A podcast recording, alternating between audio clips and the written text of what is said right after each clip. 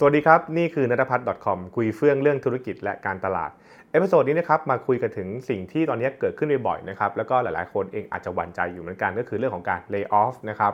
ต้องยอมรับนะครับว่าในช่วงประมาณ 2-3 ปีที่ผ่านมาเนี่ยมีข่าวของการ layoff เนี่ยนะครับอยู่เรื่อยๆ โดยเฉพาะในกลุ่มบริษัทเทคโนโลยีใช่ไหมฮะมันก็จะมีคำถามว่าแล้วเราจะมีความเสี่ยงไหมนะครับหากเราต้องการที่จะไม่โดน layoff เนี่ยนะครับเราจะต้องมีการเตรียมตัวอย่างไรหรือครับหรือป้องกันอย่างไรนั่นเอง ในบทความของ Harvard Business Review นะครับก็มีประเด็นน่าสนใจนะเขาเขียนไว้ว่ามันมี 5 เหตุผลด้วยกันนะครับที่คนเนี่ยโดนเลิกออฟนะนะฮะผมก็ขอหยิบมาเล่าสู่กันฟังแล้วกันนะครับว่ามันมีอะไรบ้างนะครับข้อที่ 1 เลยนะครับก็คือการที่คนคนนั้นนะครับขาดทักษะที่จะทำให้ตัวเองก้าวหน้าต่อไปได้นะครับ ถ้าเกิดเราบอกง่ายๆก็คือว่าคนทุกคนเนี่ยมันก็ต้องมีความก้าวหน้าใช่ไหมฮะแล้วก็เช่นเดียวกันครับบริษัทเองก็ต้องมีการเปลี่ยนแปลงไปเรื่อยๆตามการเวลาคือทำอะไรเหมือนเดิมไม่ได้หรอกใช่ไหมครับซึ่งพอไปอย่างนั้นปุ๊บเนี่ยนะฮะองค์กรเองก็ต้องมีความคาดหวังต่อพนักงานมากขึ้นนะครับแล้วก็คาดหวังว่าคุณต้องทำงานเก่งขึ้นนะ คุณต้องก้าวขึ้นไปสู่ตำแหน่งใหม่ๆนะเพราะเราจะได้มีคนใหม่ๆเข้ามาเสริมทัพอะไรว่าไปนะครับมันมีหลายแบบมากนะครับ แล้วเราก็จะเจอคนบางกลุ่มที่บอกว่าฉันยังเหมือนเดิมนะครับฉันไม่ได้พัฒนาตัวเองใช่ไหมครับฉันไม่มีทักษะเพียงพอที่จะขึ้นมาเป็นหัวหน้าไม่ได้ขึ้นก้าวขึ้นมาเป็นดีเลกเตอร์เป็นต้นใช่ไหมครับซึ่งพอมันอยู่ไปเรื่อยๆปุ๊บเนี่ยกลายว่าคนคนนี้ มันอยู่ที่เดิม คือคือไปข้างหน้าก็ไม่ได้ใช่ไหมครับ แต่เงินเดือนก็เพิ่มขึ้นนะเออซึ่งแน่นอนว่าตรงนี้มันก็จะกลายเป็นเป้า เรียกว่าเป็นเป้าของการที่องค์กรต้องคิดว่า เอ๊ะถ้าอย่างนั้นเนี่ยมันถึงเวลาที่เราอาจจะให้โอกาสคนอื่นหรือเปล่านะครับ หรือจำเป็นต้องเอาคนเหล่านี้ออกไปเพื่อที่จะเติมเลือดใหม่เข้ามาเป็นต้นนะครับ เพราะว่าการเติมคนใหม่เข้ามาแน่นอนหนึ่งต้นทุนอาจจะถูกกว่านะครับนะเพราะเป็นคนที่อายุน้อยกว่าเป็นต้น หรือ บางทีก็คือเป็นคนที่มีมี potential ในการที่จะเติบโตมากกว่านั่นเอง เพราะต้องเข้าใจข้อหนึ่งนะครับว่าในองค์กรเองเนี่ยนะครับหลายๆตำแหน่งเป็นตำแหน่งที่มันต้องมีการเติบโตขึ้นเรื่อยๆใช่ไหมฮะเพราะฉะนั้นเนี่ยก็เป็นเป็นประเด็นที่ต้องคิดนะว่าหากคุณอยากจะอยู่รอดในองค์กรนะครับการพยายามพัฒนาตัวเองตลอดเวลาเนี่ยมันเป็นสิ่งสำคัญนะเป็นสิ่งที่ไม่สามารถที่จะมองข้ามได้นะครับเราต้องเติมสกิลตรงใหม่ๆให้กับตัวเองนะครับนี่คือข้อที่ 1 เลยนะครับข้อที่ 2 ที่เขาบอกว่ามันจะเจอบ่อยก็คือเรื่องของการที่คนบางคนเนี่ย เป็นพวกดูแต่ไม่ได้ทำนะฮะคำว่าดูแต่ไม่ทำคืออะไรนะครับก็เป็นพวกแบบสั่งการสั่งการนะครับหรือบางทีก็คือแบบเรียกว่าคอยแบบมองมองคนทำงานอะไรเป็นต้นใช่ไหมครับอ่าซึ่งถ้าเกิดว่าสถาการองค์กรเป็นปกติเนี่ยมันก็คงจะโอเคนะฮะแต่ถ้าเกิดว่าเป็นสาการที่องค์กรเนี่ยนะครับเข้าสู่ภาวะที่มันต้องขยับตัวนะครับหรือมันต้องกระชับตัวเองเข้ามาปุ๊บเนี่ย คนเหล่านี้ซึ่งส่วนใหญ่มันจะเป็นคนที่เรียกว่าเป็นผู้บริหารบ้างนะครับอาจจะเป็นคนที่อยู่ระดับบน ซึ่งไม่ได้เป็นคนลงมือทำเลยใช่ไหมฮะเขาก็จะแบบว่างั้นเอาออกไปก่อนนะเพราะว่าก็ก็ก็คุณไม่ได้ทำอะไรนี่ใช่ไหมครับ เมื่อคุณไม่ได้ทำอะไรปุ๊บ คุณเอาแต่เรียกว่าแบบมองจากข้างบนลงมาอะไรอย่างเงี้ยใช่ไหมฮะนะครับบางทีคือ ก็อาจจะยังไม่จำเป็นกับองค์กรตอนนี้นั่นเองนะครับ เพราะฉะนั้นคือก็จะเป็นการเอาออกไปนะครับ ตรงนี้ถามว่าแล้วเรารู้ไปทำไมเขาบอกว่าแปลว่าถ้าเกิดว่าเราอยู่อยู่ในตำแหน่งนะครับที่เราไม่ได้ทำเลยเลยนะครับไม่ได้คอนทิบิวอะไรกับองค์กรด้วยอะไรเงี้ยนะครับก็เรียกว่าก็ก็มีความเสี่ยงสูงนะนะครับแปลว่าเราไม่ควรจะเราไม่ควรจะ อยู่เฉยๆนะฮะเราควรจะออกไปทำอะไรบางอย่างนะครับและให้มีผลงานอะไรบางอย่างบ้างนั่นเองนะครับอันนี้ก็เป็นเรื่องสำคัญนะแล้วก็พยายามดูพละงานตัวเองว่าเอ้ยแล้วในงานที่เราทำเนี่ยนะครับเราได้ทำอะไรหรือเปล่า เราได้มีผลงานอะไรหรือเปล่าที่เราสามารถนะครับเอามาได้แบบเอามาเอามาพูดได้ว่าเราเป็นนักทำนะฮะเป็นคนทำงานในองค์กรนะครับไม่ใช่เป็นแค่คนที่มองมองอย่างเดียวนะครับ อันนี้ก็คงไม่ดีแน่ใช่ไหมครับนั่นคือแบบที่2นะครับ นะเขาเรียกว่าเขาเรียกว่าเอ่อก็คือแบบเป็นพวก overseer กับคนที่เรียกว่า doer นะครับ doer นี่เก็บไว้นะฮะ overseer เนี่ยไม่ไม่ได้เก็บเอาไว้นะครับนะฮะแบบที่3นะครับนั่นก็คือคนที่เขาเรียกว่าไม่มีตัวตน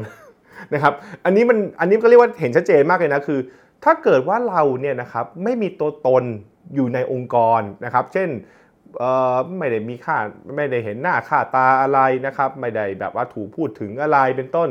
มันก็ย่อมจะเป็นคนแรกๆที่คนจะนึกออกว่างั้นเอาคนนี้ออกก่อนล้วกันนะถูกปะใช่ไหมฮะแต่ถ้าเกิดว่าเรามีผลงานเราเป็นที่พูดถึงเราเป็นที่รู้จักอะไรเป็นต้นนะครับทำให้เวลาเราเขาต้องเรียกเขาต้องแบบจิ้มชื่ออะมันก็จะมีการแบบว่าเออเฮ้ยคนนี้เราเก็บไว้ก่อนไหมคนนี้มันเคยมีการทำงานนู่นนี้หรือเปล่านะครับเพราะฉะนั้นเนี่ยมันก็เลยกลับมาว่าเวลาอยู่ในองค์กรเนี่ยนะครับมันก็ต้องทำตัวเองให้เป็นที่พบเห็นนะของคนในองค์กรด้วยคือเห็นกับคนในทีมด้วย เห็นกับหัวหน้าด้วย เห็นกับคนทีมอื่นๆด้วยใช่ไหมฮะ ผมไม่เห็นภาพง่ายๆคือสมมติถ้าเกิดว่าเราเราต้องคัดคนออกเนี่ยนะครับแล้วก็นั่งประชุมหน้ากันนะบอกว่าประชุมตรงหน้ากันเนี่ยแล้วก็บอกว่าเอ๊ะแล้วเอาใครออกดี มันจะมีคนที่เวลาพูดชื่อปุ๊บคนนี้ใครอะใช่ไหมฮะหรือหรือแบบว่าเออคนนี้ไม่เคยคุยเลยเอ้คนนี้ไม่เห็นทำเลยเลย เป็นต้นใช่ไหมครับก็แน่นอนแล้วครับก็แปลว่าไม่มีไม่มีตัวตนอะใช่ไหมฮะเราก็คงจะอ่าก็คงต้องจิ้มจิ้มออกแรกๆกันนะใช่ไหมครับ เพราะฉะนั้นเนี่ยก็เป็นเป็นกับเหมือนสิ่งที่เราพูดว่า ถ้าเกิดเราไม่มีตัวตนในองค์กรเนี่ยนะครับมันก็มีความเสี่ยงสูงมากที่เราจะโดน layoff นั่นเองนะครับนะฮะแบบที่ 4 พูดง่ายๆคือไม่ performance นะครับก็คือก็คุณทำงานอะแต่งานของคุณไม่ออกอะนะฮะงานของคุณไม่ไม่เห็นเป็นชิ้นเป็นอันนะครับคือโอเค คุณอาจจะทำงานจริง แต่งานของคุณไม่มีประสิทธิภาพ งานของคุณไม่สามารถเกิดผลที่มันเห็นชัดชัดเจนจับต้องได้ใช่ไหมครับมันก็จะต้องเมื่อเราต้องเลือกคนอะ เราก็เอาคนที่ไม่ performance ออกไปใช่ไหมครับ อันนี้ก็เป็นหลักการง่ายๆนั่นเองก็คือแบบว่าเฮ้ยเนี่ยนะครับสิ่งนี้มันเป็นเรื่องที่คนทำงานเองก็ต้องถามตัวเองว่าเออเฮ้ยแล้ววันนี้นะครับเรามีอะไรที่เป็นอ่าเรียกว่า achievement นะครับเป็นสิ่งที่เราสามารถบอกได้ว่าเราเราทำสำเร็จนะครับมันเป็นสิ่งที่เราสามารถแสดงให้เห็นว่าเราทำงานอย่างมีประสิทธิภาพนะ เราไม่พูดคำว่าได้ทำได้ทำงานเฉยๆนะเพราะได้ทำงานแต่งานไม่ดีเนี่ยมันก็ ไม่ perform ถูกป่ะใช่ไหมครับ เพราะฉะนั้นก็คือเฮ้ยมันต้องทำงานแล้วเห็น performance ได้ด้วยนะฮะแบบที่5นะครับเป็นสิ่งที่ตอนนี้ผมว่าหลายๆองค์กรก็เจอคือว่า ก็ถ้าเกิดว่าตำแหน่งนี้สามารถเอาเครื่องจักรมาทำงานได้ได้นะครับตำแหน่งนี้สามารถเอามาทำเรียกว่า automation เอา AI มาแทนได้ ก็เห็นต้องเก็บไว้นี่กก็เอามาแทนสิใช่ไหมครับมันประหยัดกว่านี่ใช่ไหมฮะเพราะฉะนั้นเนี่ยนะครับแปลว่าถ้าเกิดเราอยู่ในตำแหน่งที่มีความเสี่ยงนะว่าจะถูก replace ด้วยไอ้เครื่องจักรนะด้วยเทคโนโลยีได้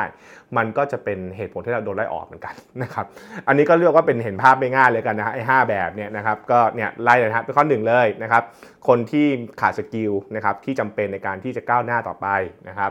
คนที่เรียกว่าเป็นอมองมองแล้วบางทีคือมองแล้วให้มีคำวิจารณ์มากกว่าลงมือทำอย่างเงี้ยนะครับก็ก็ต้องเอาออกไปใช่ไหมครับ คนที่ไม่มีตัวตนนะฮะไม่มีไม่เรียกว่าไม่เรียกว่า ใครหรออะไรเงี้ยนะครับก็ต้องไปเหมือนกันนะครับแบบที่ 4 ก็คือนะครับไม่ performance นะครับก็คือไม่มีผลงานไม่มี performance ออกมาก็ต้องไปนะครับแบบที่ 5 คือก็คนคนนี้คือก็ใช้เครื่องจักรทำงานได้ด้วยใช่ไหมฮะเอาอื่นทำแทนได้ก็ไปเหมือนกันนะครับอันนี้คือ 5 ข้อหลักนะที่เราคุยกันในในบทความของ Harvard Business Review ที่เขาพูดกันนะครับแต่ผมบอกก่อนว่าในชีวิตจริงมันก็จะมีมากกว่า 5 ข้อนะถูกไหมฮะบางทีมันก็มีเรื่องการเมืองมาเกี่ยวข้องนะนี่คือความเป็นจริงนะครับก็คือ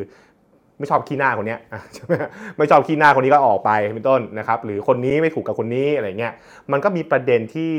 ละเอียดอ่อนในการทำงานจริงด้วยเหมือนกันนะครับเพราะฉะนั้นเนี่ยหากคุณอยากจะอยู่รอด หากคุณจะอยู่รอดในองค์กรเนี่ยนะครับคุณก็พยายามสำรวจเรื่องพวกนี้เยอะๆแล้วกันนะครับผมผมคิดว่านะครับในเรื่องของกระแสการเลิกออฟเนี่ยนะฮะมันก็คงมีมาเรื่อยๆนั่นแหละนะครับแล้วมันก็เป็นสิ่งที่ผมคิดว่า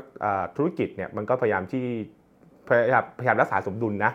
แต่นะครับถ้าคุณมองเป็นเจ้าของธุรกิจนะครับ ถ้าเหมือนกับธุรกิจของคุณเนี่ยมันมีปัญหานะครับ มันประสบปัญหาหรือมันต้องการขยับขยื่นมาอย่างเนี่ยนะครับ การทำไซซิ่งเนี่ยมันก็เป็นหนึ่งในช้อยที่หลาย ๆ องค์กรทำใช่ไหมฮะก็คือการเลิกออฟนั่นแหละนะครับ มันคือการประหยัดต้นทุน มันคือการทำให้องค์กร lean ขึ้นอะไรก็ว่าไปนี่คือศัพท์ที่เขาพูดกัน เพราะฉะนั้นเนี่ยมันเป็นสิ่งที่อาจจะเกิดขึ้นได้ในหลายองค์กรแม้จะเป็นองค์กรใหญ่ก็ตามนะครับ ฉะนั้นนะฮะ หากคุณอยากอยู่รอดนะครับ ก็คิดนึกถึงให้ 5 ข้อเมื่อกี้แหละนะครับ แล้วก็พยายามทำตัวเองให้ไม่ตกอยู่ในข่าย 5 ข้อนั้นแล้วกันโอเคนะครับ นั่นคือสิ่งที่คุยกันใน episode นี้นะครับ และติดตามการ episode หน้านะฮะสำหรับวันนี้ สวัสดีครับ